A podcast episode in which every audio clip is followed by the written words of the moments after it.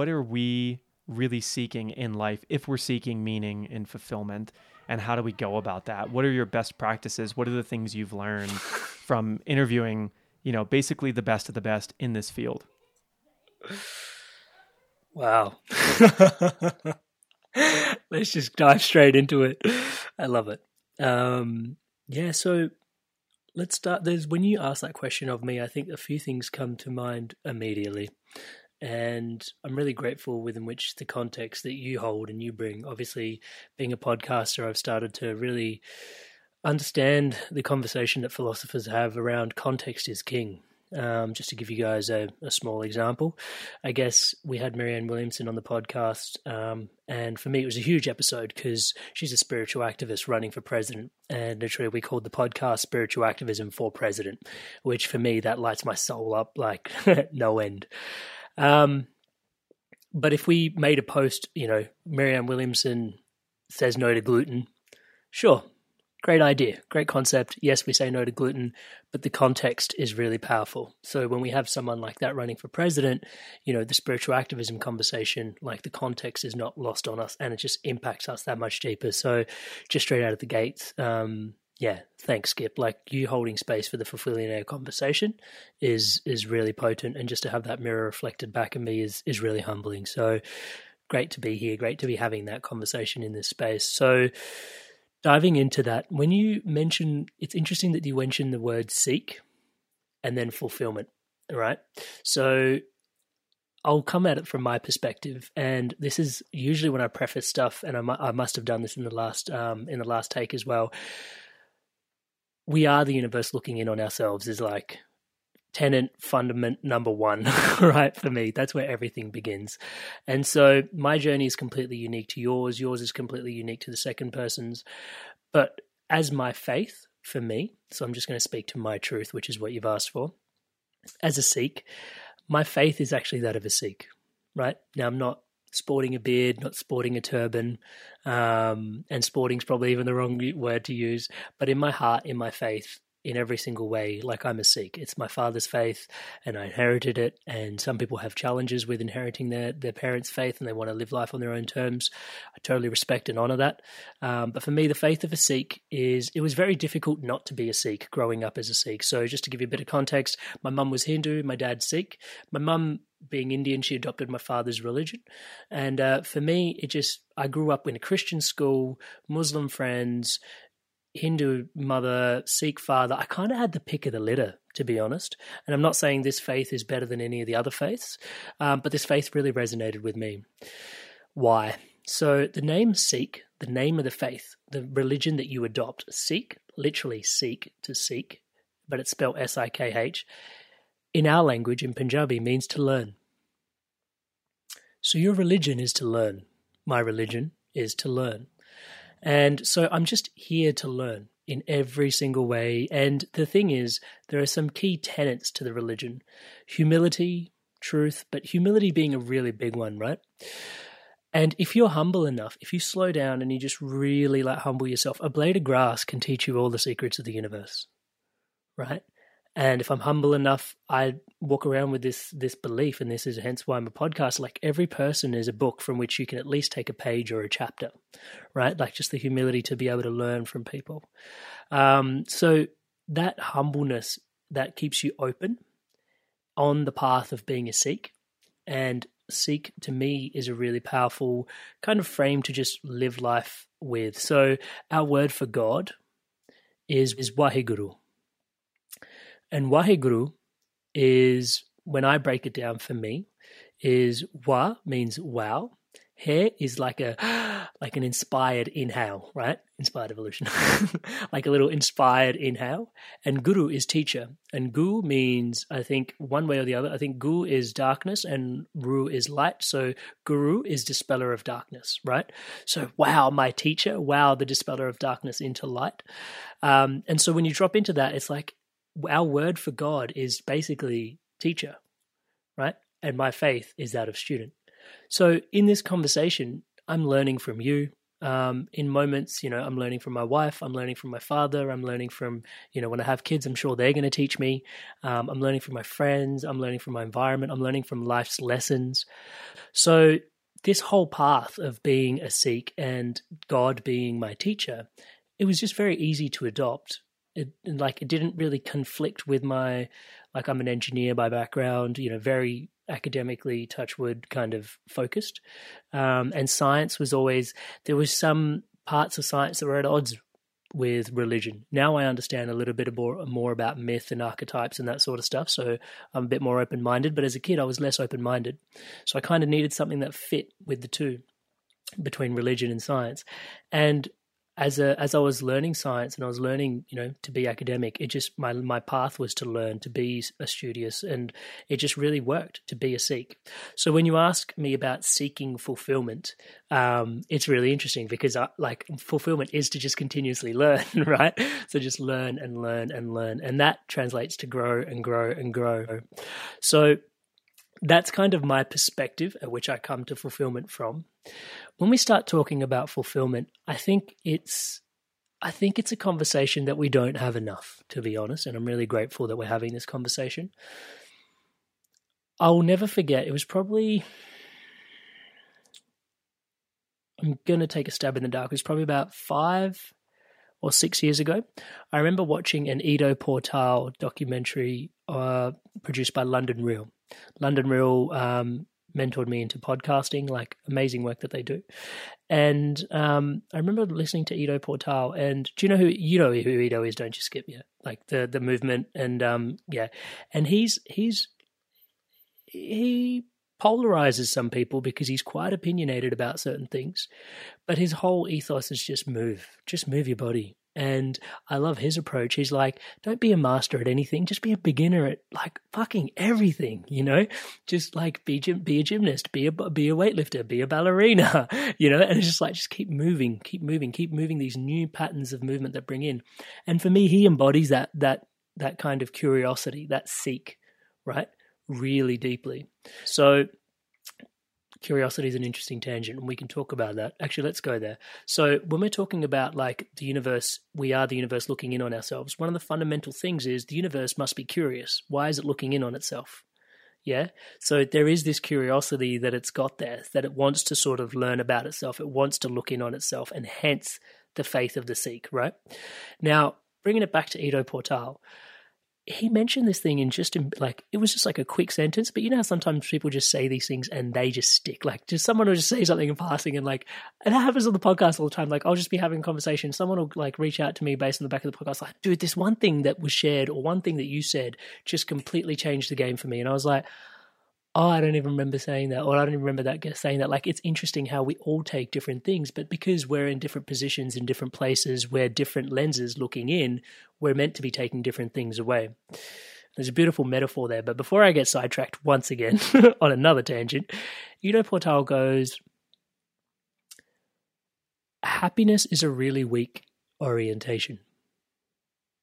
Fulfillment is a really strong orientation and he was and then he just kind of went on his way and stopped talking about all these other things. And i kind of like paused and i just stopped and i was like wait what did he just say? Because everybody's looking for happiness. Everybody's looking for happiness. Like since all i can remember you know? And he said happiness is a really weak orientation. I started to actually unpack this. And in my coaching now i've started to realize that yeah i i actually would wholeheartedly agree and it's because happiness is fleeting. And happiness can teach you, but happiness can only teach you so much. Right? If it wasn't for the rain, the sun wouldn't feel so good. Right? So if it wasn't for the sadnesses and the sorrows, we wouldn't have this capacity to really dive deeper into going, wow, like my joy is really something to be treasured. Right? If you were joyful all the time, that'd be your baseline. Yeah. And notice I use the word joy. Joy is different to happiness. Happiness is, for me, surface level. It's like, yep, this makes me happy. Chocolate makes me happy. Joy is like setting up a podcast and connecting with people like Skip, connecting with people that inspire me, you know, people that write the books that have inspired my journey like years and years and years ago. And now I get to have face to face conversations with them. That takes work. That's hard. You know like i've got to reach out to these people. We've got to stay on top of them to try and get in touch with them to build that connection then get them on have the confidence to have the conversation. And then from there you know like do all the editing get everything out make sure you know i've got a team behind me that can support that to a level that respects the people that come on. Like it's it you know does it all make me happy? Happy? I'm up at 1 a you know? Mm-hmm. not always you know? But does it bring me joy? Oh man. Yeah. So joy is like spirit deep yeah. Joy goes all the way down to spirit deep, and that's the place where joy resides. So I think joy is a pretty strong orientation.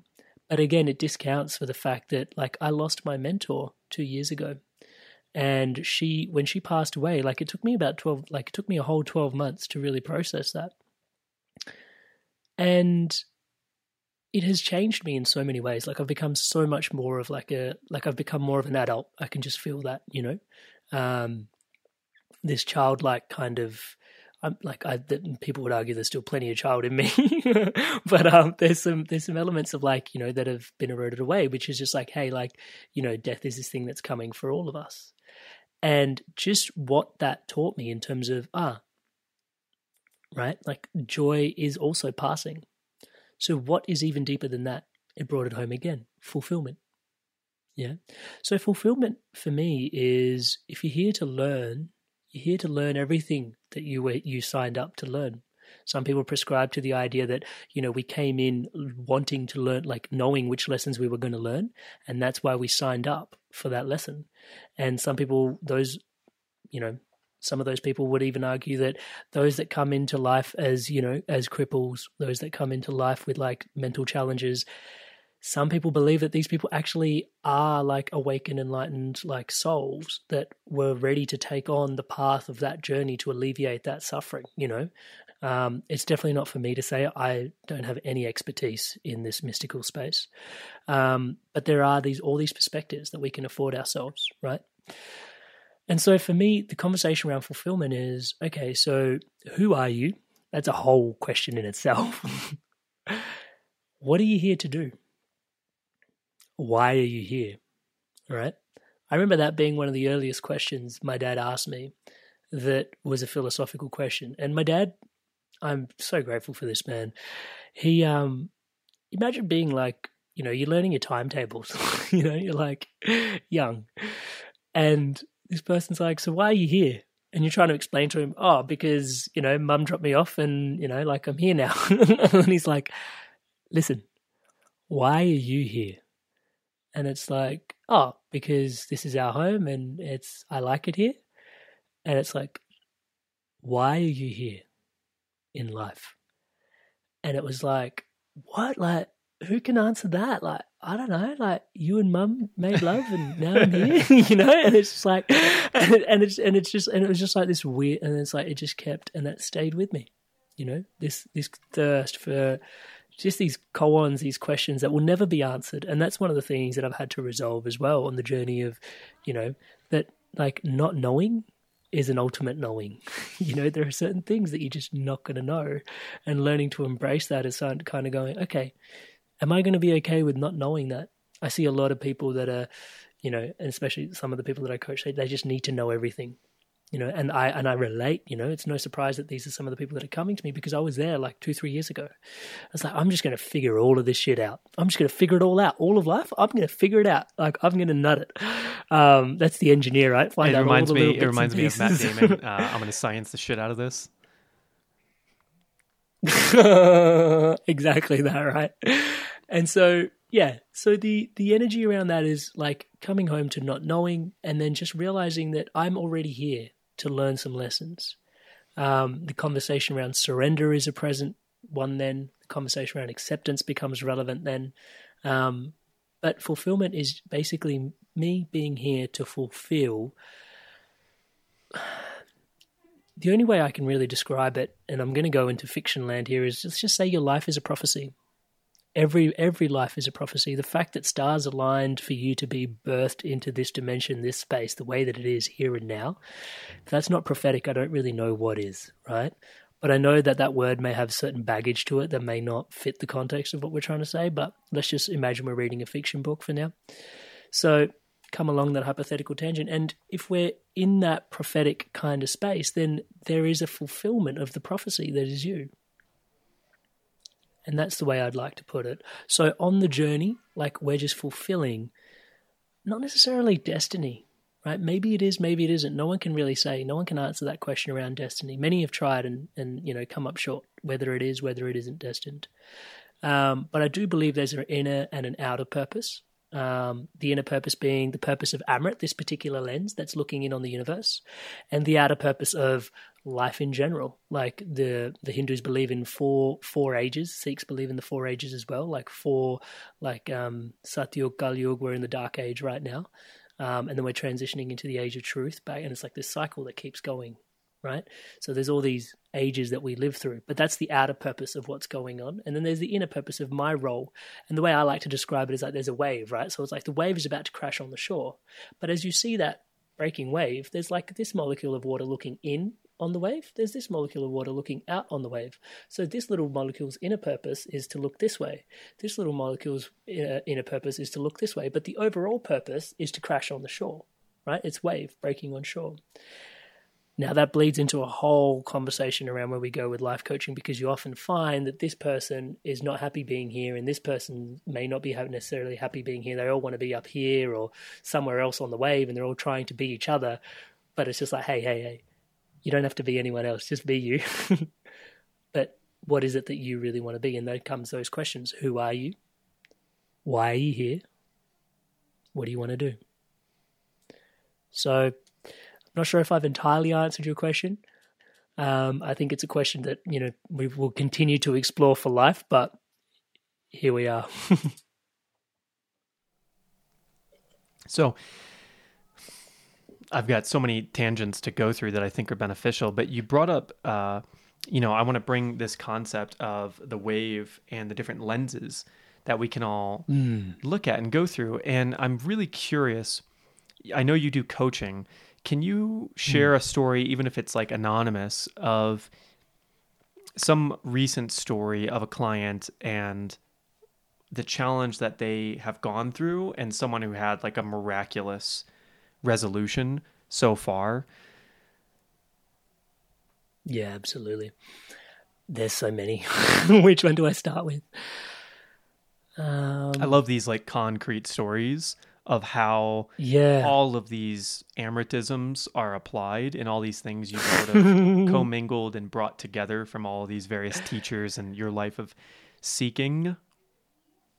Yeah. so there there are quite a few examples because right now, like yeah, in my roster of clients, there's 20 of them. We're talking Japan, Canada, the States, all over the States, India, um, yeah, people from all over the world. So I'm going to use the example I think that is most. Um, perhaps she she didn't turn it like she hasn't turned out the most successful on the other end of like mainstream success, right? But I think it's an example that really highlights what we're talking about in this space. Um, and we'll keep it anonymous just for respect of her. And you know that's like a big thing when we sign up for coaching. It's always you know I will respect your privacy. So. Um, but when she's listening and she's going to know I'm talking about. of course, it's, it's like going to be it's only specific for me, enough. You and me to know. Yeah. But um, she basically is um, she was. And COVID has been a really interesting time, brother. Mm. So, you know, there's mm. no surprise that, you know, I used to have a roster of a full client, like a full client base was five clients at a time. And I would do that and plan out my whole year based around those five clients. I do take on two intakes throughout the year. And right now it's just a rolling wave of 20 clients. Like it's just boom, boom, boom, boom, boom, boom, boom, boom, boom. And a lot of that has to do with the fact that COVID's in place. And this conversation that you're having with me around fulfillment, people are actually having that with themselves yeah this is not this is not foreign news anymore. Now it's like becoming a thing. It's like whoa like the whole world has stopped. Um what is the meaning of all of this? Like what like i'm just going to work 9 to 5 and i'm now i don't have to go into work but i'm still like here in australia the government's still paying me. What is the purpose of wait what is my purpose what what? Right? So people are starting to ask these questions and so it's like you know by some grace of God, I've been having this conversation for that little bit longer than since the virus has been around. Um, and so people are like reaching out, going, "Hey, like I think it's a really good time for me to me to get coached." And um, and so we've been having all these conversations around purpose. for me, the fundamental tenet, just so you guys understand where I'm coming from, health and purpose are the same thing for me. You know, and that was informed by my biggest challenge, which was depression. Um, I was purposeless, and yeah, it was just it was it didn't spell a lot of good news for me at the time. It was like a lot of mental health issues, that, like or a mental health issue that came out of that. And then I went on the journey of healing, and I realized purpose is fundamental, and purpose is fulfillment, right? So if you can walk that path and not suppress certain parts of yourself. So you asked me for an example. Let's come back to that. So this beautiful sister, she is she's got a family of three, three kids and her husband. She lives in the states and she um she's a she's a uh, she's a pillar. She either does uh it's not accounting, um, but it's some sort of like that's kind of the energy of it. Like she works for a multinational organization where she basically keeps accounts and like keeps like keeps all the numbers and everything in check for them. And she's been doing this for like 10, 15 years. Like it's been her, you know, and she's really good at it. Um, but she's also prone to working overtime. Um, you know, she's she's just on that journey of yeah, this is this is her life. And then COVID happened, and it was interesting because she had a car accident a couple of months before COVID, so she was already sidelined for a little bit. And it's interesting because I personally, when we talk about the fulfillment conversation and prophetic kind of living, um, I don't feel like we get sidelined per chance. Yeah, I feel like we're learning something. Like a really good friend of mine at the moment has a knee injury and a shoulder injury, and we've been talking. And I've been talking to him about it for a bit, and he just came out of the woodworks. He's like, "Can you just coach me a little bit?" I'm like, "Yeah, for sure." And we were talking, and I was like, "Have you, like, how's your meditation practice? How's like your inner life?" And he's just like, "Yeah, I've been neglecting it." I'm like, "Perhaps your body's communicating. It's time to sort of spend some time inside, bro." Like, I'm not saying that's everything, but perhaps that is one of the messages that is potential for there for you to learn, right? The faith of the Sikh to learn from everything. So perhaps this is one of the lessons that may be there. And so this lady, she's been working, working, working. She gets sidelined and she's already taking time off and she's already having some of these big, big, big questions around why am I going to work all the time? Work doesn't really make me miserable uh, work kind of makes me miserable and I don't really get a lot of like joy and happiness out of it. I'm not really sure why I'm doing it, but I know it helps my family. So, okay, maybe I'll get a coach. So she's got a coach and we start talking about, hey, like, what are some of your values? And I love starting with values. It's just it's just such a safe, easy, universal place to be. Like life coaching is so fingerprinted, so unique to the individual. Um, but one universal place we can all begin is values, right? Like, because that'll help you identify your fingerprint in many ways. So, for those curious about me, it's connection, contribution, celebration. But even in that, what celebration means to me is not what it means to you. So, celebration to you might mean, you know, going out to Ibiza and having a party. For me, celebration means vitality, right? Being able to celebrate life. So, it's, you know, they're, they're, these words are just words, but they mean something very different in this energetic signature to us. And so, we've gone on this coaching journey and we've started unpacking what her values are. And family is one of her highest values, which is what's kept her in her job, right? Because she's wanted to be able to support her family. And then we've talked about create, and then she's like, "Oh, and creativity is huge for me. I love being creative." And I'm like, "Do you have any outlets for that value?" No. And I'm like, "Well, then how do you know it's so big for you?" And she's like, "Oh, because sometimes I'd like to draw, and sometimes, like, you know, I just I'm just researching pottery skills and I'm just looking at people do pottery and you know just just watching them soothes me. And I was like, okay, so sculpting and painting. And she's like, yeah, yeah. And I'm like, would you be open to just exploring that as a passion? She's like, oh, if that that'd be an amazing hobby. And so we went on this journey, and she started, you know, and this is like, how bizarre is this? This is life coaching. Like, how do we organize your life, right? And this is like her exploring her passions. So she starts painting, and she's a really good painter. And she starts sculpting, and her sculptures are like really fun. Like you can feel her essence and her energy and. She's like, "It's not good," and I'm like, "Dude, it's got so much character. It's amazing." And so she then starts setting up and so obviously being mr podcast i have a bit of a bent towards social media i'm not saying social media is everything but it kind of helps if you're trying to communicate find your feet communicate a message we're doing it right here right so she set up her instagram and now it's got followers and she's kind of finding her way as this painter sculptor, right? Now, there's many of inflection points along this journey. Like some people are like, oh, yeah, maybe she is just exceptionally good and that's not for me. And the reality is, she feels that sometimes. She feels that other people are way better painters, other people are way better sculptors. You know, why is she even wasting her time? And then she'll have these conversations. And I'm like, you're not wasting your time. This is what's bringing your soul's essence to the world. Like, this is you communicating what's deep inside and brings you joy. And this is you just, and if, if, and this is like, oh man. when I talk to Steven Kotler on the podcast, he talks about how there is just this new norm, which is the baseline anxiety that we live with, right? um, which is 20th century normal, which is just reality with 20% anxiety built into it, right? So when I'm like, who cares, like what other people think, right? The reality is, you're doing this as a mental health exercise. Like, if this is where I need to take you to have this conversation, so you will embrace your comp- uh, your your creativity, you're jeopardizing your mental health. You're walking into depression, and it's like, what? Why am I walking into depression if I'm not painting and sculpting? That's a question you guys may be tuning into. Well, the reality is, from my perspective, is that depression is just the opposite of expression in many ways. When you're depressing, you're stifling your values, you're not letting that express, right? So, what is it that your soul, your spirit, your life, right? What is your fulfillment? What is the expression of your fulfillment? What are you trying to express? So you need to hold aside maybe 20 minutes to meditate, but also 20 minutes to pot and paint, right? Because that's vital for your energy. Now, one of the cool things you'll notice is that when you're doing that sort of stuff, whatever it is that's in alignment for you, for you it may not be pottery. For some people, it is business. For some people, it's podcasting and conversation like this is for me, right?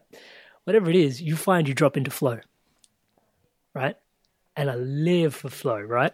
When I first read Steven Kotler's book, Stealing Fire, at the end he kind of goes, Yeah, people start designing their life around flow once they've got a taste of it. And I was like, Toot your own horn much? Drink your own Kool Aid much? Shut up. and now I'm in that space where I'm like, Oh shit, totally. now, the reason I believe we have flow, if we go back to that water wave molecule thing, right, the example, if you are the wave, you feel flow because you're facing the right direction and you're surfing the outer wave with your inner wave. You're actually surfing the current, so you feel flow. The energy just arrives, right? It's bigger than you. You're in the currents. The inner and the outer are aligned, so you're in you're you're in fulfillment, and you know that. And so people will start. She she starts pottering and painting, pottering. I'm just calling it that now. um, and so she's in that zone, and like hours go by right? And it's just like, uh, we only set aside 20 minutes in your calendar to do that. You've got other commitments as well. And she's like, Amra, I just, I just lose time. I just, I just don't know what to do about it. And I'm like, there's nothing you need to do about it. Just know that this is what, just know that that is flow, right? That's what you're feeling, like spaciousness, timelessness, um, ease, effortlessness, and the richness that comes with that, right? And now she's got this following on social media around her art and around her around her pottery. Now, are there people that have done other things that I've coached that are, you know, way more successful. Like I've got a friend who, yeah, now he used to work for corporate and now what he does basically is he brings wellness practitioners to corporate clients to facilitate and he's doing great with that. Another friend of mine, um, he started a, um, I say friend, yeah. Anyway, yeah. they, they every my coaching clients end up being your friends, right? Um, and so yeah. Anyway, there's so many different examples, man. There's so many different examples like that. But I th- I really like that one because it's someone that's fully corporate, fully numbers oriented, and just didn't give herself the space, time, and energy to go where she needed to. Life sidelined her to come back home to herself for a little bit. She, for me, did all the right things. Found a coach, you know, and we we had a really good like gel. Um, I think that's a really big thing as well. Like you know, I'm definitely don't prescribe my coaching to everybody. Like if I literally start coaching discovery calls with, we are the universe looking in on ourselves. Do you agree? And if you're like, no, I'm like, can you agree? And they're like, no. And it's like, hey, like I'm not the right coach for you. You know, like um, we're gonna, you know, my all my philosophies are based on that. But finding the right match in a coach is really, really important. And then from there, where she goes with that whole conversation, like in her journey of like, you know, exploring her art and then her self belief in around that, and then people kind of following her afterwards, and then that giving her a level level of belief in herself as well, and and just watching that journey transform because it's so, it's so left logic brain numbers, all the way to the right creative brain with you know that I feel like that is one of my favorite favorite examples. Beautiful. And this comes back when I talk about fulfillment, I talk about fulfillionaire. I I broke down and I actually had a guest on the show um, a few a few months ago now. Back when I was in DC, we filmed with Frederick Douglass Bussey. He has a book called Breaking Orbit, and him and mm. I have both both put together sort of like a a guide step process of how to find things that would fulfill you, like pottery or like painting for that woman. And it's funny hmm. because, mm. of course, we know the things that are going to fulfill us. Like we mm. we already know what those things are, or we know in the genre of where they might be, right? Especially mm-hmm. as you get older. Maybe when you're like 15, you don't actually know yet, but you're discovering and you're playing and you're testing things, and then you're like, oh wow, I met this guy who plays hand drums you know, like steel drum, and it's amazing, and I want one of those now. and and there's always going to be discovery like that in life, but I always talk about if you're in a place of pain, the next step above pain is a place of peace. Then peace is hmm. what you just said. Uh, do you believe you are the universe looking in on itself? Can you accept that your journey in this life could all be for a reason, right? Like everything mm-hmm. you've been through, all the pain you're experiencing, is that all could it be a good thing? And that's when you mm. achieve peace, where you're like, okay, I can accept that all of this has a purpose, has a reason. I may not be in that joy moment right now. I may not be fulfilled right now, but could I accept that this is part of that journey? And then from there, I say just play. Play, play, hmm. play, play, play. Like whatever you're doing, if you if you have to like work to make money and you can't enjoy it, you can't find a way to enjoy it, that's okay. Play outside of that. So, mm-hmm. as the example with this lady, like find other ways to play, and you might discover that in that play, everything else becomes play because you've got enough of it in your life rather than none of it in your life. And from play, you end up finding things like you, probably with podcasting, and as this got better and as your questions got better, you started to really progress with it. And you were like, wow, not only is this really fun for me, but it doesn't hurt anyone else.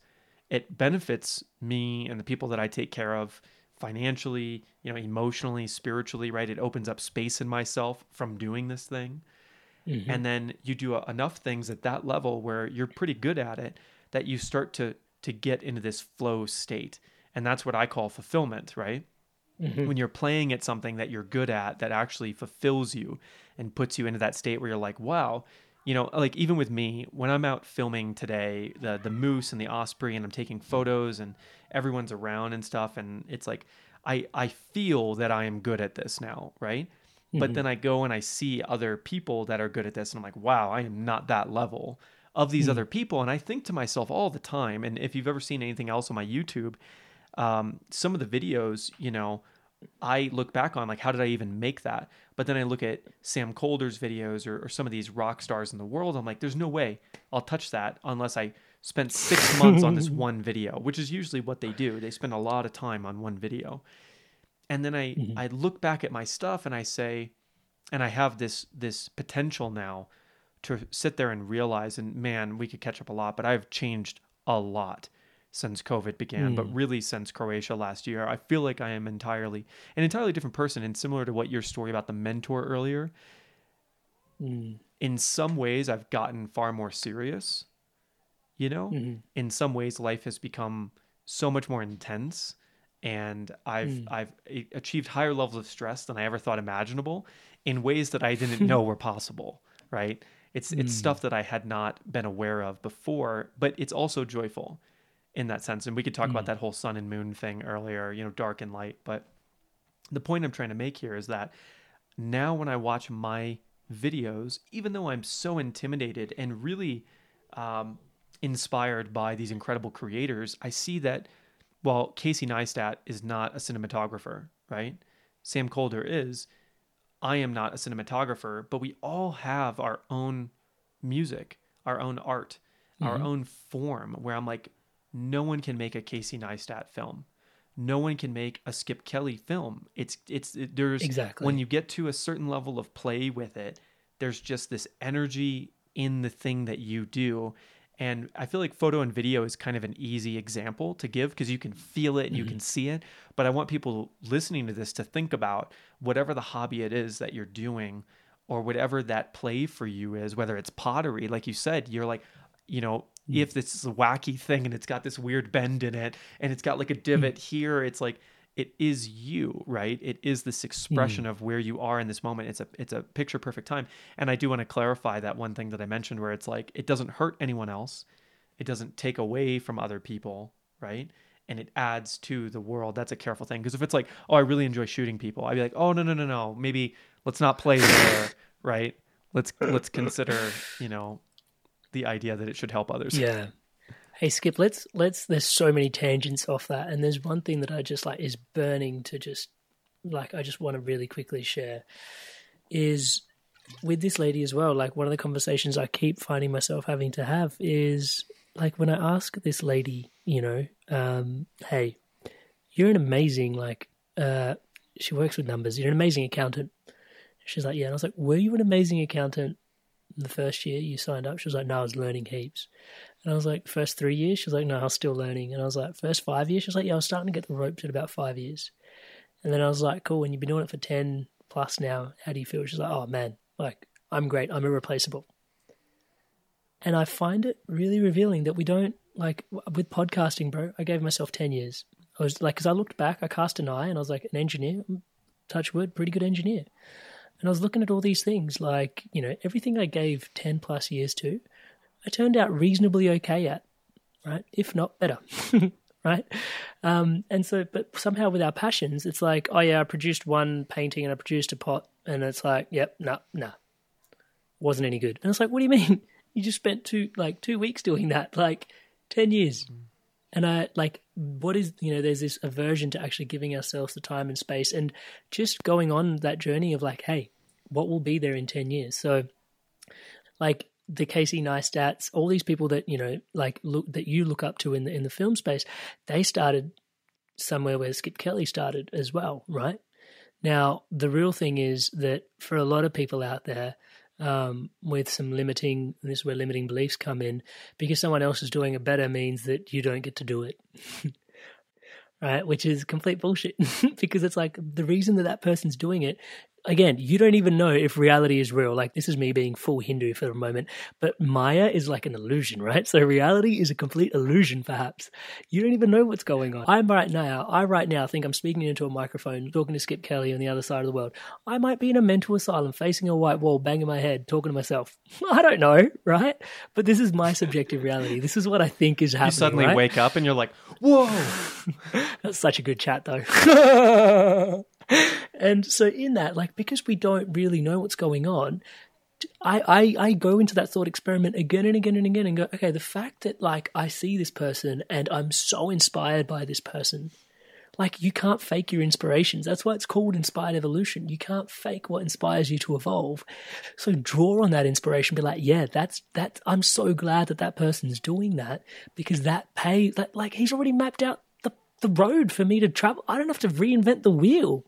It's such a blessing. But I'm still going to walk that path, you know? But it's like for a lot of people that, you know, initially come to coaching, they're like, ah, someone else is already doing it better. I'm not doing it. And it's like, they started somewhere, you know, that old, the journey of a thousand miles begins with a step sort of thing. So there's that. And I really enjoyed the way you were talking about, um, about peace as well, bro. Like the whole pain to peace. And uh, I have to admit, I mentioned, I'm not sure if you listened to the Marianne Williamson podcast yet, but I you've got an honorable yet. mention in there. Yeah, you've got an oh. honorable mention in there because of the um the the conversation when you first introduced me to the concept of waging peace. Because she brought that home like in a massive way. She's like, "We've got to wage peace. Like we've got a defense budget. Do we have a peace budget?" And I'm like, "Shit." And she goes, "If we do have a mm. like an aid budget, how much are we spending in compared to our defense?" And I'm like oh yeah right okay. Um, and so yeah right? Very. She's oh, amazing episode bro. I'd love for you to check it out and you're you're mentioned in it. Um, but that whole conversation around waging peace the way you described it as well and like i think going from that pain to peace it takes work you know? We kind of think peace is just this this stillness and it is a quality of stillness but it takes you know you've kind of got to especially in today's world going back to that 20% anxiety laden world that we live in that is you know the new 20th century normal you got to kind of fight for your peace. You know, recently, uh, and, and this has been a big thing for me. Recently, I've been taking 20 minutes out just to lie on my couch. Hmm. And it's so intense, bro. The fact that like I turned into such a go-getting entrepreneur, right? Because I love this. I love these conversations, but right now technically, technically from the outside looking in, this is some form of work. Right? I know it's you and me catching up, hanging out, right? But still it's me plugged into a screen doing something. I'm doing something. I love it. So there's plenty of flow and I can do this all day with you. Probably will end up doing it most of the day. but the reality is like me taking 20 minutes to just lie down and do nothing on the couch and I get to sit and witness all this stuff that comes up for me, which is like all the pain of like, wow, if I'm not doing stuff, I feel guilty. What am I feeling guilty for? Oh my God, I've got so much inner stuff to unpack. You know, and it's like, wow, okay, now let's start waging peace with all of that, you know, trying to sift through that. And it's interesting, bro, because lying on the couch has become a new part of my practice when I've been meditating for years and it's great. Like I didn't realize that meditation was giving me an like a thing to do that I felt so centered and grounded in. But then in my day to day, I still was like my meditation was something I did, so I was still doing things. But coming back to that essence of just effortless being, that peace, yeah, we got to wage that peace. And so I really want to thank you for bringing that into my field, bro, because that was huge for me. And and that in that conversation, it went really far as well. And just to honor another tangent that I had. sorry, what a what a roll. Um, not sorry. One of the things um, you mentioned was like, how do we find these um, you know these pieces of like where we drop into flow? And this is by no means in everybody's case. But um, I would say, like, from my experience of coaching, like, I'd say 70%, I'm being conservative, 70% of people, you've already experienced it you already know where you experience flow. That the universe is speaking from you. There's a couple of points here. First one, the universe is speaking through you at all times. You are the universe. It's speaking through you at all times. If you don't know what you love, take a look around at your home. Like you come around in my house, plants, musical instruments, books. I'm into music and philosophy, right? That's kind of what I'm about. You see this podcast set up. I love conversation. I can't fake it. It's everywhere, right? If you don't, if you've got a really clean minimalist house, pick up your phone, you've Googled stuff. You've Googled vertical gardens. You know, you've Googled how to had like classic cars. You've Googled all these random things. They're your interests. That's the universe speaking through you. Explore them further. But even before that, like I, I feel like, and this is a conversation that's not um, too far for both of us, which is the conversation around the culture scape. We grow up and we kind of go to school and we get indoctrinated into this way. Like for me, like, you know, I got indoctrinated into science is the way, right? And so from there, I'm just legitimately just walking into science, became an engineer, and there was this whole creative side to me, right? Um, that I didn't really get to explore, right? But I explored it through my academia by doing really well at it. But as a kid, when I look back, it was like, oh my God, I used to love reading fiction books oh my god, I used to love like I used to do. The, my, my, parents were so random. They'd put on a Bollywood song. Their friends would come over and they'd have me dance to the song in front of their friends. Yeah. Right? Yeah, yeah, and so there's this like right there's like this like kid entertainer kind of thing. And I used to love doing it. And I was like so like over the top dramatic Bollywood little kid Indian dancer guy. And now when I look back, I find so much flow in dancing.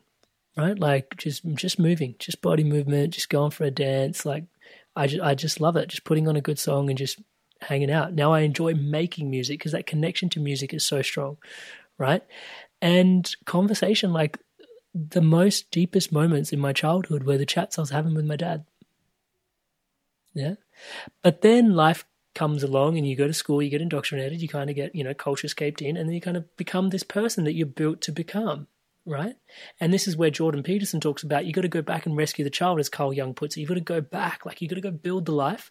Now you've got all the infrastructure and the systems. Go back and pull that kid back up and put him up here and go, mm. yeah, now you shine, right? And so from that point, you've now you can tap back in go where was i when i was really young like for me it was dancing and music music's huge to me like it just gives me everything conversations were everything they brought me home they brought me to my center right and those conversations for my dad were informed by his curiosity with his meditation, so I learned that from him. So all these things I've gleaned, they're back they were always present back there. And then kind of life happened, and then it's like, oh, boom, I can reconnect back to that energy. So the universe is always communicating to you. And when you're a kid, we have less filters. When we're children, we have less filters. The the Jesuits say it, right? Give me the child, show me the child before the age of seven, I'll show you the man. It's because there's, they're filterless up until that point. Then the filters start dropping in, and then eventually those, you know, th- that that essence continues to permeate the whole way through. So you can connect back to your essence and find out what it is that you're here to do. Well, and you know, two things. I'll, I'll say this one thing, and then there's a quote from ours truly, uh, Vishen's new book that I can drop here Awesome. that that really uh, I feel like hit home uh, for me, and I hope it hits home for other people. But right now, I've got two 11 year olds and a nine year old that I'm traveling with, right? And there is a very, very clear delineation between the nine and the 11 um, well, I've you know I've known him since he was eight, and the girls since they were ten, and the eight nine year old is just unabashedly, almost never, but is starting to start to care about what other people say or think, but pretty much just does his Mm. own thing. You know, I would say eighty percent of the time he dresses up. He's he's actually out there right now, dressed up in a full army camo desert uniform.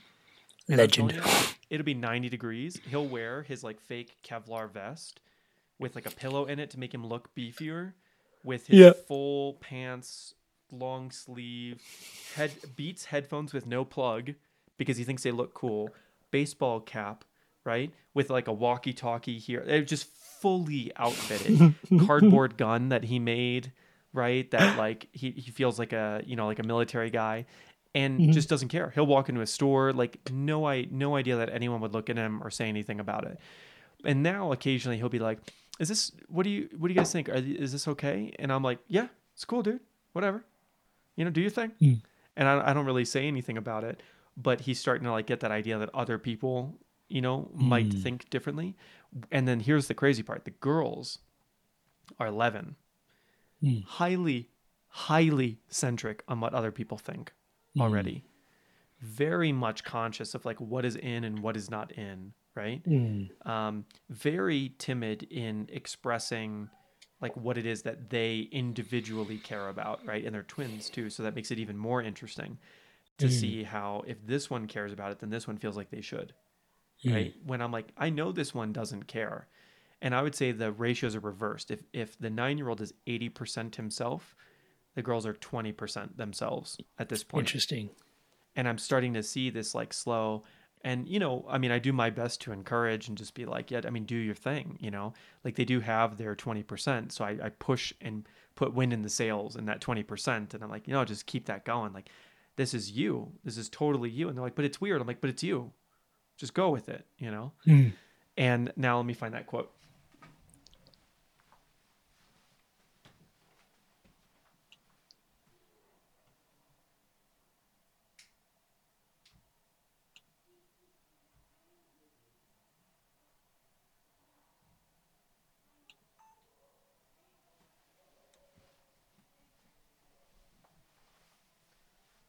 So many books. So many books. Oh, oh, oh. I'm not.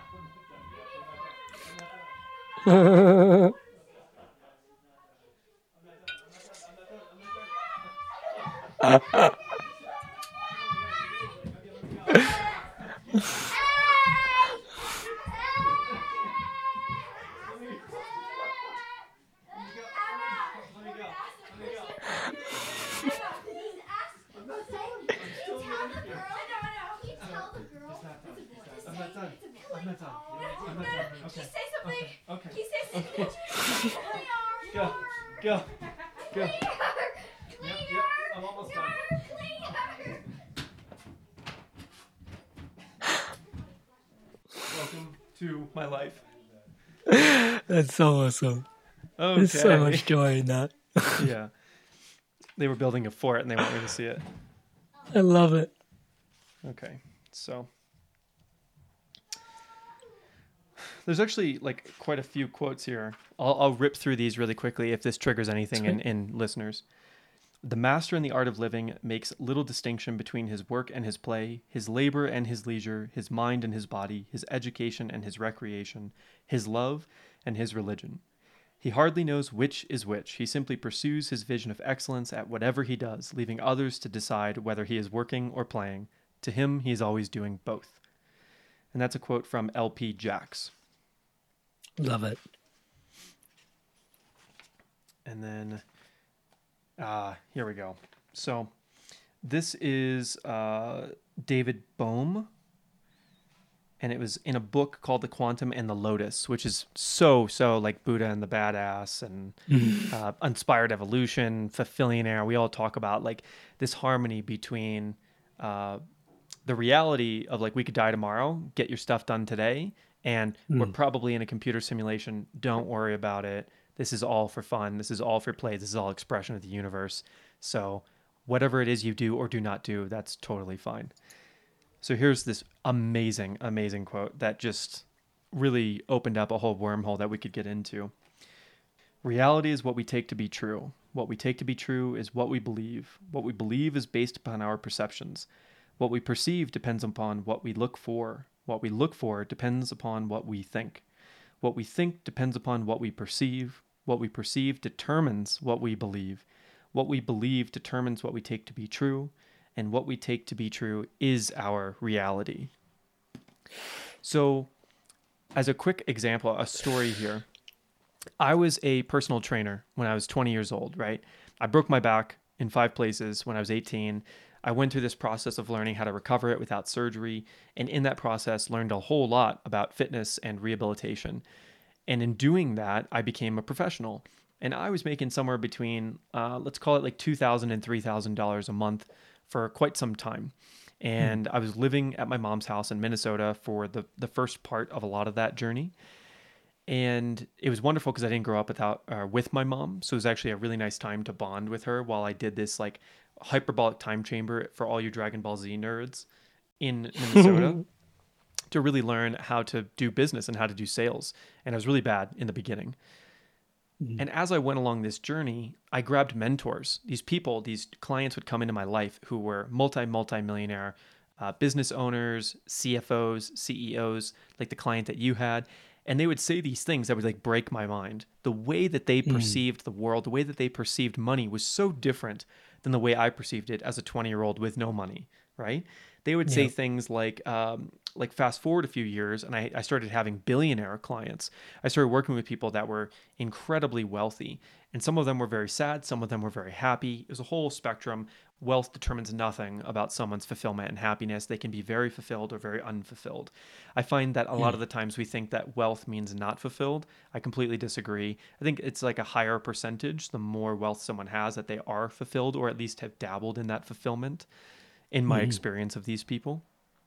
But it was so incredible to see that just being around them, and this is why the five people you spend the most time with is so impactful, just being hmm. around them started to shift my own perceptions, my beliefs, my reality, right? Bending my reality.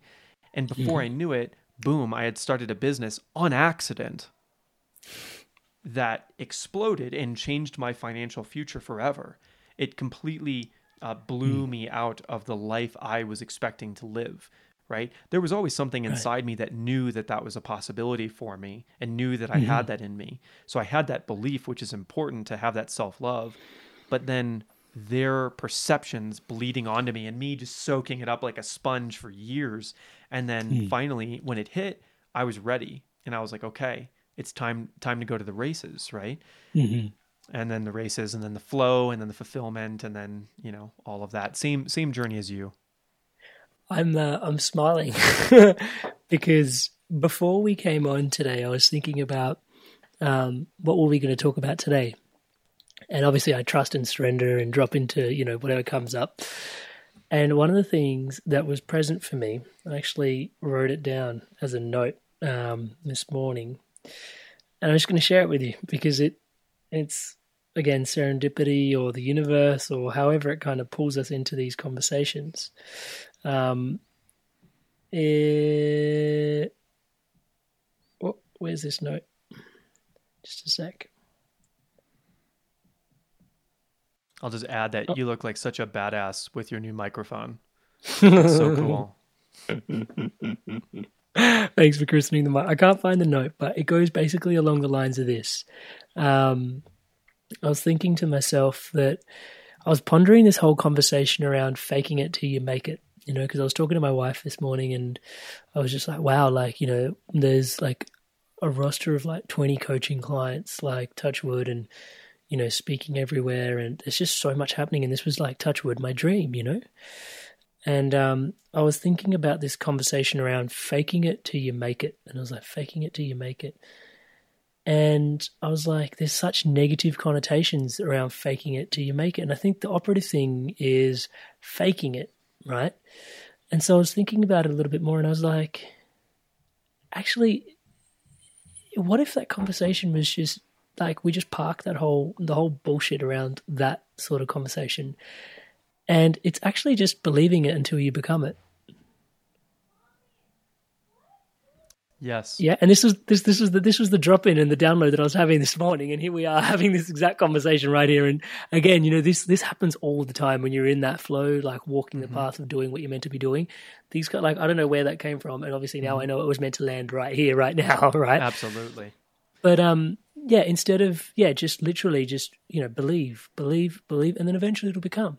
But can you continue to believe when it doesn't, when it's not becoming? You know, there's there's the real work. There's that waging peace conversation again, like fighting for what you really want peacefully inside. I I just thought of something that might be really valuable, and touch wood. Um, you know, you and I have both moved very far in the last several years in our dreams, in progressing to to living the way we would like to live and having the skills we would like to have. And I find that this faking it till you make it concept when I think back on when that was something in my life, came from me assuming what these like greater people would say or think about when it came to like me making crappy videos or crappy speeches or crappy client sessions, mm. whatever it was. And if I if we could give something to viewers right now who want to be a podcaster or uh, want to be a videographer or make documentaries or uh, run any kind of a business, right? And we've we've both shown to do that. If you meet a brand new podcaster who just thinks the world of you, right? Or if I meet a brand new video person or even someone who's far along in their journey but hasn't taken it so seriously to get really good yet, what is my viewpoint of every video they make or what is your viewpoint of every podcast they make even if it's not the quality of yours or with the type of speakers that you have what is your gift to them what are, what are your actual internal thoughts to them what would you say Yeah, beautiful, bro. Because this is actually a real tangible part of my reality, especially with the podcast doing so well. Touchwood. Um, I've got literally like, uh, by no means like, yeah, my understanding is like three people a day will reach out to me like, "Hey, love your podcast. Can you check mine out?" Or you know, like I'm thinking of setting up a podcast, and you know, um, it's good because obviously I've got a little podcasting agency now, and we produce people's podcasts for them, so that works really well. Um, and obviously, I've got an online course for helping people get their podcast out there, so that works really well. Um, because obviously, I had, and again, I'm just sharing that because I had to do so much of this one on one with people because of my podcast that eventually got to the point where she's like, best use of my time. Here's a course, everything's in there for you. You know, um, here's an agency, like we'll do it all for you. You know, there's definitely value in this because you can't figure it out. I've already figured it out from three years of work. Here we go, right? So that's just a little insight in terms of what's going on in that space. Um, but I get these questions all the time.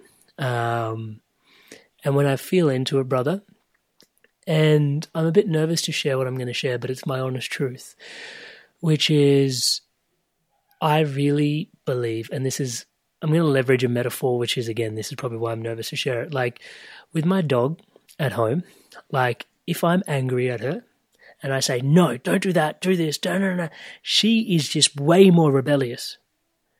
She doesn't do what I ask her to do just because my tone of voice is angrier.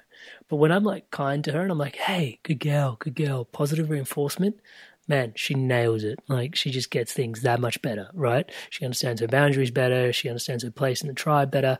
It's it's just amazing. And I have had some really deep, dark, heavy moments in my life. Like when I went through my depression, one of the key things I'll never forget is my now wife. Um, was a moment in my life where it's probably the only moment in my life that I didn't believe in myself. Like I actually like you know, not necessarily suicidal, but if I was here, or if I wasn't, it didn't make any difference to me. Let's just put it that way, right? Um, it was like I was, I just failed everybody that I cared about, and she believed in me when I didn't even believe in myself. And that as a gift is something that I try to share with everybody as a coach to the best of my ability, which is because I know how much belief actually shifts and actually can hold someone in place because I went through that. For six months of my life, I had no self belief. I had no belief in life. I had no belief in anything. But there was someone that was there that was like, hey, I believe in you. I see you. You're amazing. Keep going. Right. And to be honest, I feel like that's that's a big part of what I, as Amrit, you know, ends up doing for for a lot of people. Like, there's always constructive criticism to be given, um, but I, I, never really start with constructive criticism because you don't know if people really want that, or that might actually like hit them a notch too hard, and then they kind of go, "Oh, I wasn't really looking for that. Fuck, I'm really not good at this. I don't want to do it anymore." So I always kind of met him like, "Amazing! How many like, dude, you've done this many episodes," or "Amazing! Like you're considering this idea. It's a really good idea," or "I really like this idea. I was thinking about something similar that was like this," you know, and I was like, and then we can start unpacking things. So I always try to just fan the flames with the passion is kind of my approach, bro. Um, the reason I'm nervous about that because when someone says that the way that I just said it, it kind of sounds like they're being insincere when they do that, and that's really not my truth. Um, like I, I look for the, I look for the silver lining. I look for the positive things in what they've done. And if you get meta enough, like big enough, back further back from the picture enough, the fact that they're like doing something is amazing. There's a time in my life where I was just pissing my life away on PlayStation. you know, um, and again, you know, that story came full circle. And it's like I'm now I'm learning to spend time on the couch again. mm-hmm. But do you know what I mean? Like the fact that they're doing something is like it's already awesome. It's like cool. Like, and so I always try to meet them with constructive, yeah, just constructive, positive. No, not constructive, positive feedback. Just to be like amazing, keep going. You know, um, and that's like and that's you know that's also been one of the things for me is like if we can just leverage that conversation into success as well I've tuned into enough podcasters now, and all the successful ones say the same thing, right? They didn't quit. They're not any better. They're not any worse. like they're, they're, they're, you know. But brother, I can tell you now. Three years ago, when I started, I like I was starting up with like communities of pod. Like there was legitimately, uh, I knew uh, fifty podcasts that started up around me, like around the same time. We were all just like was just exploring what people were doing as their best practices, my best practices, you know, sharing our ideas. And wow, like as I cast my eye back, not one of them is active anymore, according to me. Maybe if I started researching a few of them, perhaps maybe I feel like perhaps five or six of them might still be alive um, and thriving. Um, even that is a 10%. From my awareness, it's 1 in 50, which is the inspired evolution. Um, yeah, I think people kind of go back to that conversation where it's like we expect our passions to mature and be what they're meant to be because they're our passions. And I think that's probably one of the things that perhaps we can explore, bro. Like, because it's our passion, we're so intimate with it, where we can feel it to polished to the nth, to nth degree. It's like, I can feel the fire, but then when you go put it out in the world, it's like the flames like this big, and it's just like, yeah, what? Yeah, yeah. What do you mean, bro? like, oh shit. Oh no, it wasn't what I thought it was. And no, it's not not what it wasn't. It's the first time you gave it an outlet. You need to cultivate it, right? Like I could almost write a book on cultivation, right? It's like, the, yeah, totally, bro, totally. Cultivate it, cultivate it, cultivate it, and allow it to become what it needs to become. So my mission is to try and support other people like um, cultivate their passions. And fundamentally, if you keep cultivating your passions, like you said, that becomes your purpose. Right? Keep doing what you're passionate about. Keep playing, keep playing, keep playing Passion is for you. You keep f- pumping up your passion, it becomes your thing. And then once someone else sees value in what you're doing for you, it becomes their purpose. Passion is for you, right? If the if the passion is coming from impressing or fulfilling somebody hmm. else's mm. desire or because you think it's cool, that passion will fade. And I, I echo everything. I actually almost have nothing to add to what you just said. I have the exact same opinions and even mm. the phrasing I would have even echoed probably. And you know, my my one line is like, I just want to put wind in people's sails until they fly or run into a wall. And it's like the faster you can move in the direction of your passion, the better. Hmm. Because if it's not going to be the thing, if the thing that you're doing isn't going to be it, you're going to find out faster. And then you'll pivot and you'll move to another thing. Totally. And you'll pivot and you'll Totally. move to another thing. But just keep the momentum. Just keep moving. Yep. Yep. And, And that I- and wisdom's I really hope- powerful, bro. Yeah. The the conversation around even like going going 50 steps in the wrong direction.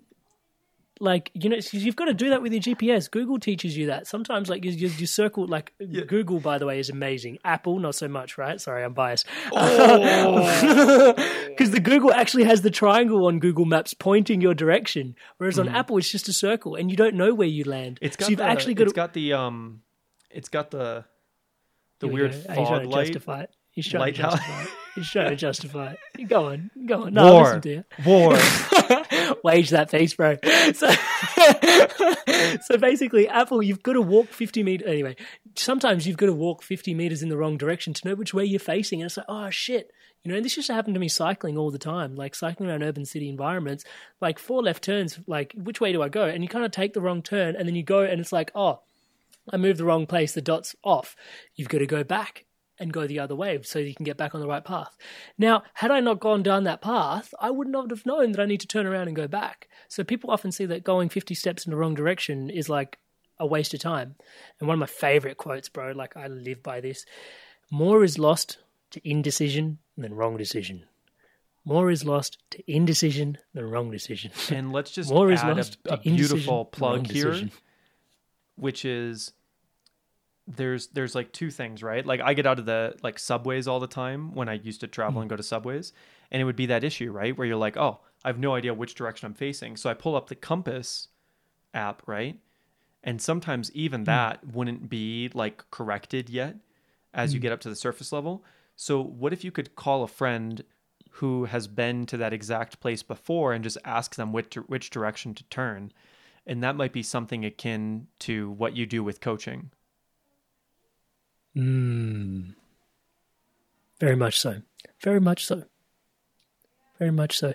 And that's why actually when I reflect back on like some of the coaching that I've had, like I it's interesting, like I've had some amazing coaches. Um Vishen's an incredible coach. Eckhart Tolle was an amazing coach. But some of the coaches for like some of the hard skills, like public speaking, um, some of the people that I respect a lot, like um, they've been speaking for like 10, 15 years and they've got coaching programs. And I've looked at them and gone, I really would love to learn to speak like that person. But then I've also met people that are like two years or three years into the speaking like journey and they're like, hey, I'd like to coach speaking as well. And I look at them and they're just like, because, okay, the person that's been coaching, like speaking for 10, 15 years, they're amazing, right? They've got this grace, this suave, they're just, that, that's them. They're, they're a speaker, they've embodied it. But this person that's on the three year journey, that like everything they've learned is so much fresher in their mind and they're so much closer to the pain points that I have. And they've just worked through them so closely. And the, uh, enigmatic is kind of the word, right? Like that they just they're just a little bit more on fire about it, you know? And I'm not saying that you lose your fire over time, but you become more mature with it, right? And so sometimes I found I found myself looking to people that are just a little bit further ahead of me. Just like three years is like a really nice sweet spot going, oh, you're just three years ahead of me? Perfect, because you can actually dial into my pain points.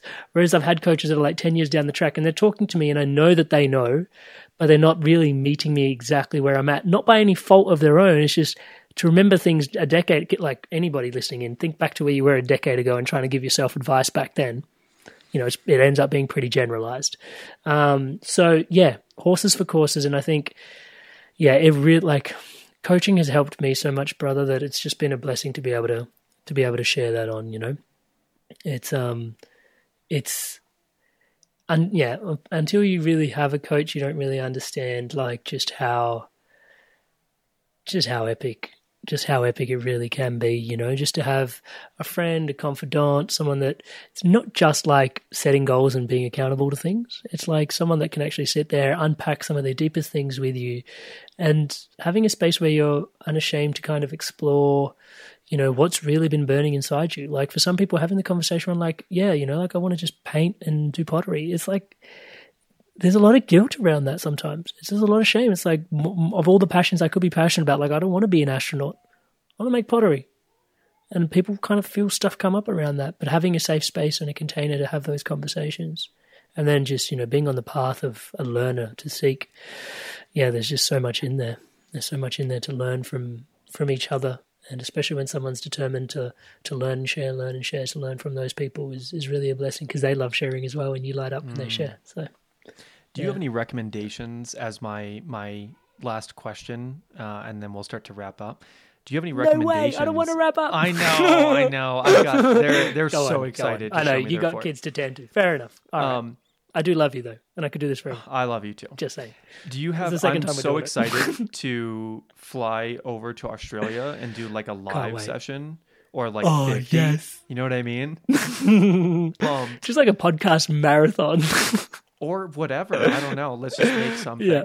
So I really, you know, I'm really actually I'm getting a lot of inspiration lately uh, to to Hmm. make more like documentaries. Not not even I don't want to call it like a documentary, but like I don't know if you've been seeing some of the more cinematic content. I'm gonna put together some more stuff really soon, so you'll see. But like, there's this new style that's starting to come up for me that I'm really feeling like guided to put together that I have not seen. Hmm. So if you go as far back as Ethiopia, the Ethiopia trip that I Hmm. did in that video, that's kind of the earliest time I made a video in this style that worked. I tried it before, but it didn't really. Croatia, most of the Croatia videos were kind of that style, but the Ethiopia one mm-hmm. was really beefy. It's like a 15 minute Yep. video that's that's cinematic and it's got story and it's not me, it's other people, and I'm really feeling like called to do more of that. Mm.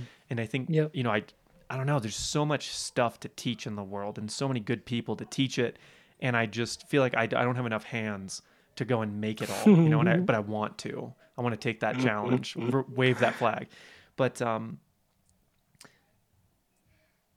what was the what was the question I was about to ask you?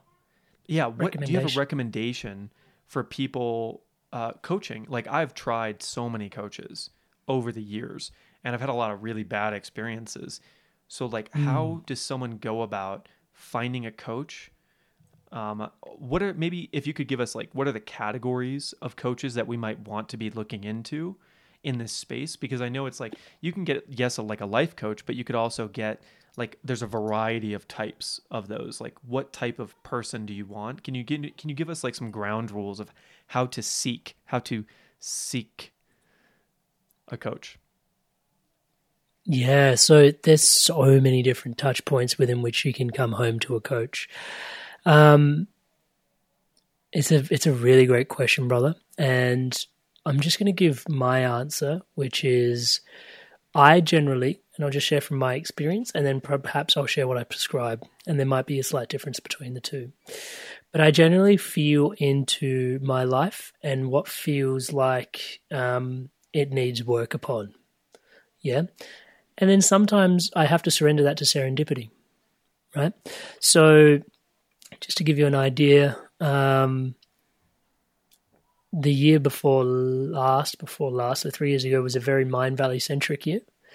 Um, so, being coached by Vishen and the Mindvalley team to then go and deliver trainings all over the world. So, I was looking to become a speaker. So, I kind of needed to, uh, like, some sort of business acumen, but also content acumen. So I kind of needed this weird sort of, and how that came to be was very serendipitous, right? It was just like I was looking for this thing, and Mindvalley offered it, and I was like, boom, I'm I'm going to connect to that, and I was very clear on what I was looking for, and I think that helped me manifest it. But now we're talking about way more ethereal kind of stuff than the grounded kind of conversation I've, I'm looking to answer here. The following year, I was looking for a business coach, which was last year. Yeah. And it just so happened that Eckhart Tolle offered a scholarship to basically, you know, be coached by him. And I was just like, oh, shit, okay, you don't really say no. Uh, well, I was never going to say no. you don't. I was I was never going to say no to the opportunity to be coached by Eckhart Tolle. So I was just like, okay, cool. So I guess that means we're getting spiritual coaching this year. Um, and so I went on that journey. And this year, I I was still carrying that energy of wanting to grow my business. So now back with the business coach now. So I've finally got the business coaching that I want, and that's really helping me, you know, go in the right direction. Now, how did I land every coach so far has been somewhat serendipitous. Um, the business coach was a recommendation from a friend that I respect in this space, um, and I respect her business acumen. So there are a lot of categories we can get coaches for. Your health and fitness is an obvious one, like a personal trainer is a coach, right? Um, intellectual life, emotional life, character, spiritual life. Um, that kind of falls under what most people think actually is like life coaching kind of vibes. Yeah, like general mainstream life coaching. Um, then you've got a relationship coach, which you can have. Um, some relationship coaches also do parenting. And then you've got like a career coach, finance coach, those kind of business coaches. So those are generally the different avenues. For me, um, when I look back on the experiences of me coaching people, um, I guess my whatever you call it, like I, I we'll talk about me in a moment, but then well, let's start with what I generally say is start with a life coach, just a general life coach, and they'll help you dial in. They, or, or uh, I, I believe, a big part of them should be able to help you dial in what areas need most focus if you don't know what areas need most focus in your life, because your life is one big container to them, right? So it's like going to the GP, right? So you go to the GP and they're like, hey, um, I think, you know, you need to go see an, um, I don't know, cardiologist, right? Then you can go see a, a, business and a finance coach. But initially, you might already be aware that there's something's going on with your heart. You might go directly to the cardiologist, right? Um, so there's kind of that that approach. Generally, I would invite you to feel into who resonates with you, right? But that comes with just a a point of wariness. I invite you to be wary of just the fact that for me, it's really like I love getting spiritual coaching. I love it. Like I just I'm like a duck in water. Absolutely a duck in water. And yes, playing to your strengths. But then also like it's important for me to get coached around the business side of things so that I can actually support my vision in a grounded way to develop what I to, you know, bring into reality the things that I want to do. So if you were like, Amrit, you know, the, you've got one year left. Do you want to set up your business or do you want a business coach or a spiritual coach? I'd be like, any day of the week, I'd be like, spiritual coach. right? That's just me. That's just Amrit's MO. But knowing that you've got 10 years, right?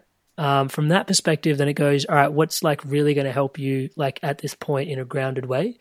Then you need to start having some of those conversations like, actually, I need a business coach right? Like, yes, I enjoy this, but this is actually going to help the rubber hit the road in many ways. So that's kind of where I find myself being in a in a pretty unique kind of position where I find myself pitching life coaching is pretty much what I do. It's like, hey, life coaching, and I don't really do any hard sales. It's mostly just, you know, this person had amazing results. If these results sound like something similar to what could help you, or this sounds like where you're at, I'm always here. Let me know. Here to help. You know, that's kind of my attitude. Um, and from there yeah i find the journey the journey goes to the journey goes to where it kind of needs to go to and oftentimes with the life coaching the next thing is because i'm so focused on rubber hitting the road we end up doing business coaching right? And it's no surprise that coaches and mentors are often confused for one for the other right? Because as a good coach generally you're leaning in on your experience to share with other people not always right? Like i've and that's where the podcast is super useful. Like i'm gleaning from the wisdom of presidential candidates from people that have had conversations with god you know from people that have written like you know hundreds of people have produced phd papers on flow and then i can like glean all that wisdom and share that on with people right? So a coach is good at doing that. So it's not always based on their experience but even that is part of a conversation that i've experienced that i've embodied and then been able to share on. So i feel like for me, my point of difference is that yeah, you come in for life coaching, but then we kind of go down the rabbit warrens of wherever you need to go because that's the inspired evolution as well, right? It's like actualizing all that self realization to the best way possible. And that's kind of my mission, right? To be inspiring and to evolve and to be inspired to evolve so that others are as inspired to evolve. So that continuation is kind of my prayer.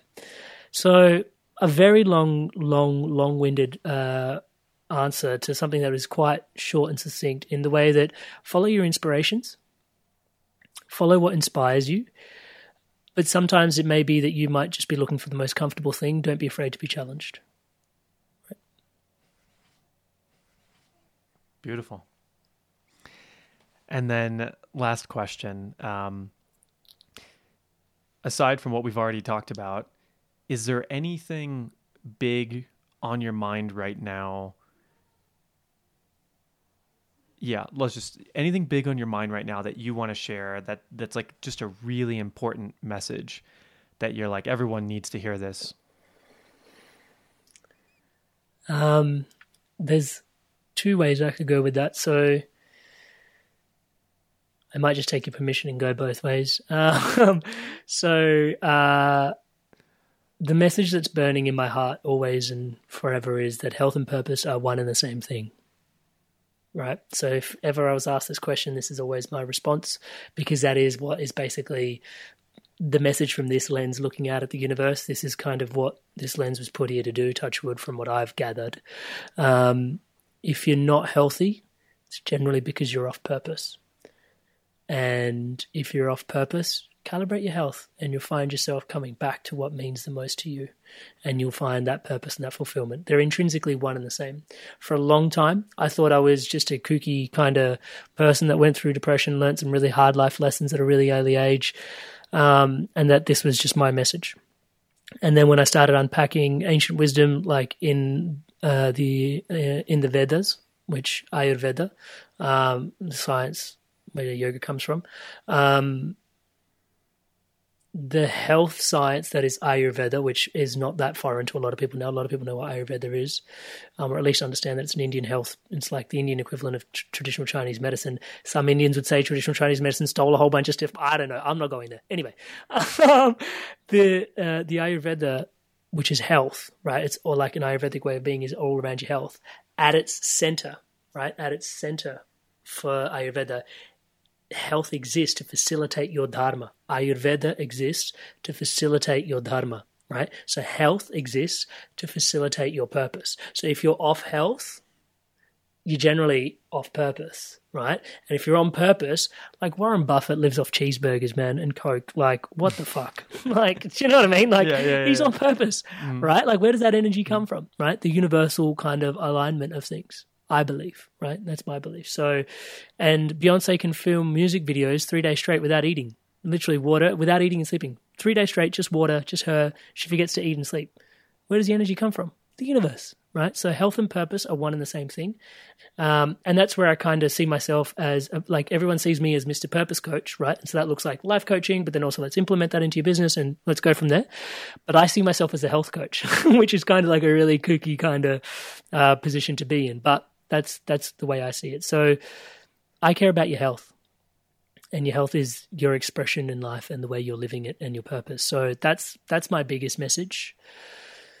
And yeah, what's coming up for me recently, and I think this would just be really cool to share with you, just because the energy of some of this podcast is also catch up vibes. Is uh, after that podcast I had with, and I've talked about it a bit about it with about Marianne Williamson, but it's been interesting because it's yeah three years of the podcast, Inspired Evolution, and that was like a it's a really huge episode for me. If many things collided, including that waging peace idea, and um, she mentioned one of these things, which was a Martin Luther King quote, and I'm going to butcher the quote, but I'm going to give you the essence of it, which is basically she said, um, "Love without power is anemic, and power without love is pretty hollow."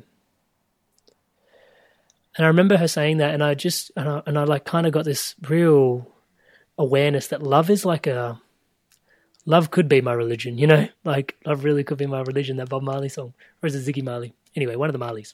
Love is my religion, and from there, I realized that I kind of don't go into the conversation around power because potentially, um, yeah, it just there's so many examples of power being misabused in today's society, and she calls that out, and she's like, we need more people that are like love oriented to step into their power so that we can alleviate these toxicities, right? So we can actually start walking this way forward. And man, listen to the episode. It, I was like, dude, I got to run for office. Like she is beyond inspiring. She's mobilizing. Do you know that I run the President's Club? Yeah, I know. We we said I didn't. I didn't know I was there when you set it up. that. I was there Yeah, when yeah. you set it up in uh, in Croatia. Do you realize uh, we've been extremely consistent since then? I love it. Like we're meeting tomorrow Do you- morning. Can you share that episode with the President's Club so that they can all get inspired and go hundred do some awesome shit? A hundred per- well, and this is like my whole perspective on it, which I think we've discussed before, but it's just, yeah, love without power, power without love. And so, one of the things that came up for me is we were talking about the tenets of the faith of like humility is a key part, a key component for a Sikh, and it's my life's work, right? Just like learning is my life's work, humility is my life's work, right? Just because I'm the more like the more humble, the more I can humble myself, the more doors will open. I fundamentally believe that, right? Because if I can just humble myself to a blade of grass, the the blade of grass will teach me. If I humble myself, you know, to the to the rivers, the, the rivers can teach me about flow and letting go. Like I can learn from everything as long as I'm humble enough to open to that. Um, so humility for me is a life's work, and I've been noticed. And I after this conversation, I was in a meditation, and I realized that I'm consistently like driving for humility. Like it's this thing that I'm like always seeking for. It's like stay humble, be humble, be more humble, stay humble. Now, I'm just going to put a container around this conversation. Like I went through a journey where that was really important for me and I've just started to emerge from that. I'm not sure what I landed and I'm really cautious because if you're not ready, then this is not an invitation to embrace your ego, right? This is not what I'm asking you to do in any shape, way, or form. Full asterisks, right? And if that's what you're hearing, then face plant into the asterisks, please. All right. So I was, I was like just driving, driving, driving, driving into humility, and I realized, and this was the, the download I got from the whole love power conversation, is that pushing for humility is like the only thing that's pushing is all this ego, right? Because there would be no pushing for humility if there wasn't an so the whole yin and yang conversation right? And I was like, oh shit. So like I can't really stretch for humility without there being an ego to stretch for it. And in that love and power, like I can't describe to you, but the conversation around, dude, like take some time and perhaps come to reconcile that you are just an emanation again, once again, of the universe looking in on itself. And in that, like just be humble and open to that. But don't deny parts of it. You know, like there are some really powerful parts to that. Like your thoughts create your reality. You know, and can you take that on? Now, like where does the delusion end and where does the the reality and the sanity state? Like there's there's a whole exploration in there, right? Philosophers have been trying to do that, alchemists have been trying to do that for ages, right? And I'm not sure we'll ever find a kind of embed that down. But the thing that dropped in for me in and around this kind of messy, gooey kind of swamp of like, holy shit, if I'm not pushing for humility, how do I stay humble? Was this radical acceptance. And that has been an intention. So for the last 12 months, I've been carrying the intention of surrender. And surrender just as of that Marianne Williamson podcast has shifted into radical acceptance. So I started doing some work um, via this book called Radical Acceptance by Tara Brach. And I read it three years ago, but you know, when the student's ready, the teacher appears. When I read it three years ago, it was just a book. I smashed through it and moved on. Right now, like, I can't make it through 15 minutes without pausing, reflecting, digesting, assimilating, and then going back to it. And it's taken me like, it's a three hour audiobook. It's taken me three weeks to read. Like, it's, it's, it's work right now. Um, and this whole concept around radical acceptance of just, you don't need to push for humility like there is the true humility just sees everything for what it is and you can just like just be okay with it radically accept everything. Um, and it's a really interesting approach because in the book and i kind of feel this shift like it's a really deep shift. Like i'm talking about all these subtleties but it's huge for me because it's really deep. She describes how spirituality generally we have two blanket mainstream kind of paths that we approach like there's obviously is spirituality is individualized to every individual, right? So I believe if there's 7.6 billion people on the planet, there's 7.6 different ways to meditate. That's literally what I believe. Um, but she says that generally there's one path which is focus on what is holy, what is sanctified, what is pure, and all the netherworld stuff, all the earthly stuff, just push it aside and just keep focusing on what's pure. And maybe this is where some of the the conversations around. Um, what is it when they don't, you know, where you, uh, it's not chast, is it chastity? Or I don't know, uh, not chastity, but like you know, where you where you deny your your sex, your shame, your guilt, your anger. You just just and just keep focus on the light. Just keep focusing on like God, holiness, and just keep connecting to that, and just forget about what's down here, right? Because that is, and it's a spiritual path, right? And the other path, which he says is available, is this conversation around, oh, I do have shame and I do have guilt.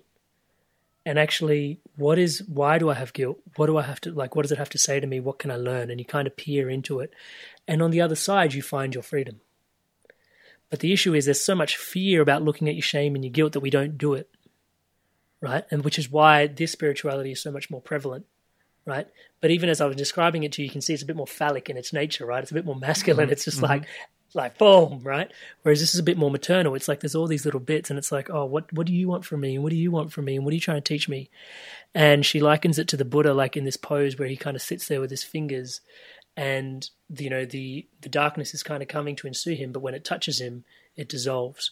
I'm not sure if you remember um, when we were in Estonia, Mindvalley University, and Gelong Thubten did a meditation. Maybe you're in the the hall hmm. then or not, and he did a, a Tonglen practice where you, for most of my meditations, it's like breathe in, light, ease, breathe out, tension, darkness. Breathe in, ease, breathe out, tension. Gelong gets up on stage and goes, All right, are you ready? Here we go. Breathe in all the darkness of the world. And breathe out the light that you are breathe in all the darkness of the world and breathe. And I was just like, and I, I remember being horrified. I was so, so triggered. I was just like, what are we doing here? Are you serious? And Tara brings it back and she goes, before, and that was like a much more advanced level. She goes, you don't have to breathe in the world's pains and sorrows, but breathe in your own pains and sorrows and transmute them through you into light. You are a being of light. You can you learn to accept you for who you truly are. You're this powerful, amazing being right? All these things that you're holding and suppressing and not giving day and time to, they're all governing your life. But if you can give them time and space and actually acknowledge them and radically accept you for who you are, for me, that is like a new definition of humility, which is radical, radical acceptance of just, okay, just being one with what is. Um, and the quality of my awareness has started to shift. I can't really describe it in uh, in a palpable sort of way, but it's it's been quite profound for me. So, yeah, radical acceptance is a piece that you know kind of is where the work is happening at this end um, of the health and purpose conversation at the moment. So, yeah, that's just Beautiful. everything. so powerful, so powerful. This this last segment, I'll have to snap off and and put it out as its own thing because you know these are these are insights that are gleaned from years and years and years and told in a way where uh, you're still naive enough to explain it in a way that I think people can understand. Right? Rather than just going up on stage and saying "breathe in darkness, breathe out your light," you know, where that's that's mm. that's very hard to understand, and you mm. had to hmm. go through this whole process of understanding it, right? So thank you for that.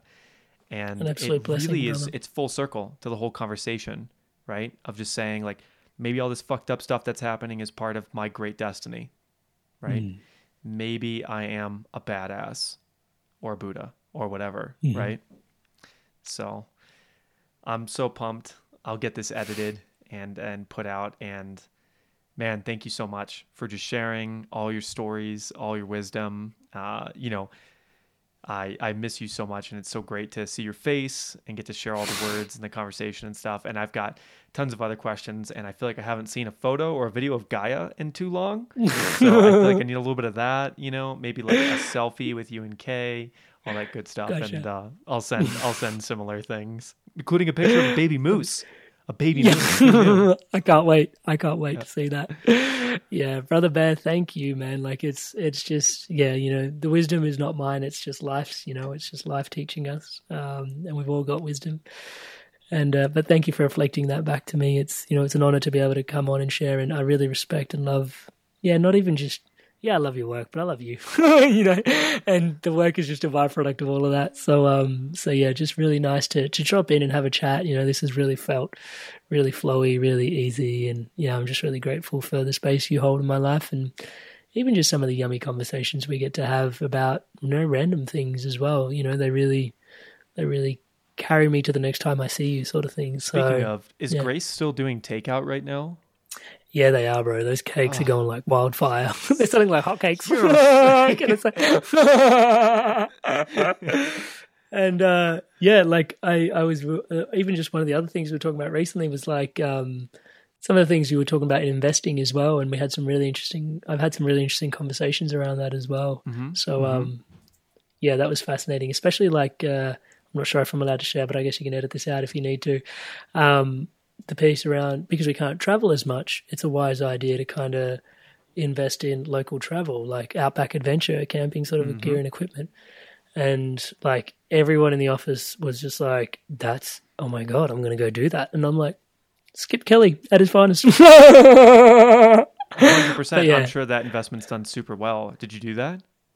Myself, no, uh, but I fasted on. I still need to figure out the, how to how to do it, um, and I do want to sit down and unpack that with you further. I got some apps based on what we discussed last time, but I wasn't sure how to plug my bank account into making the investment that I wanted to make. Um, I'm sure it's super easy. Yeah, I yeah. need Let's to sit be- down. Let's sit down, understand how to do and whenever you have time, just let me know, and we'll sit down and do it. Because uh, it's funny that you say that, because you know I went really heavy into Camping World, which is a U.S. Hmm. company, Yep. and they have crushed. Like I want to say March fifteenth, they were about six or seven single digits dollars a share, Hmm. and they they peaked at about fifty recently. Whoa, whoa! Yeah, because just think, right? People can't travel internationally, so what are they going to do? And this is part of the whole fulfillionaire thing for people that are still watching this far in. But like, money is a big piece of it, and uh, money allows you the space to ask these existential questions and to to chase the play at a higher level and to chase the progress. And as with your pottery girl and who does painting now as well, right? She has potentially more capability to really harness those gifts because she has the freedom given to her by the financial stability of her job, right? And it doesn't mean like your job has to be like your passion, right? Like I do video, but it's not where I make the bulk of my money, but I do make money doing it, but I spend the bulk of my time doing it, right? But it's like just a thing that I love and and who knows, maybe someday I'll get like a 200 million dollar contract to make some big Hollywood movie or Netflix special, right? But until then, let's play. hmm So yeah, investing way. huge, hugely important thing. I love that. Oh, bro, I'm gonna miss you. I don't want to hang up. yeah, uh, I, I hear them getting ready for bed out there. Thanks for christening my mic on the three year anniversary of the podcast. Yes. Dude, such a blessing. Yeah, and then you got to get that extra XLR cable for the cloud lifter now. Yeah, I can't wait. I can't wait. And I'm glad I learnt that today as well. Thanks for helping me set it all up as well. looks gorgeous in here.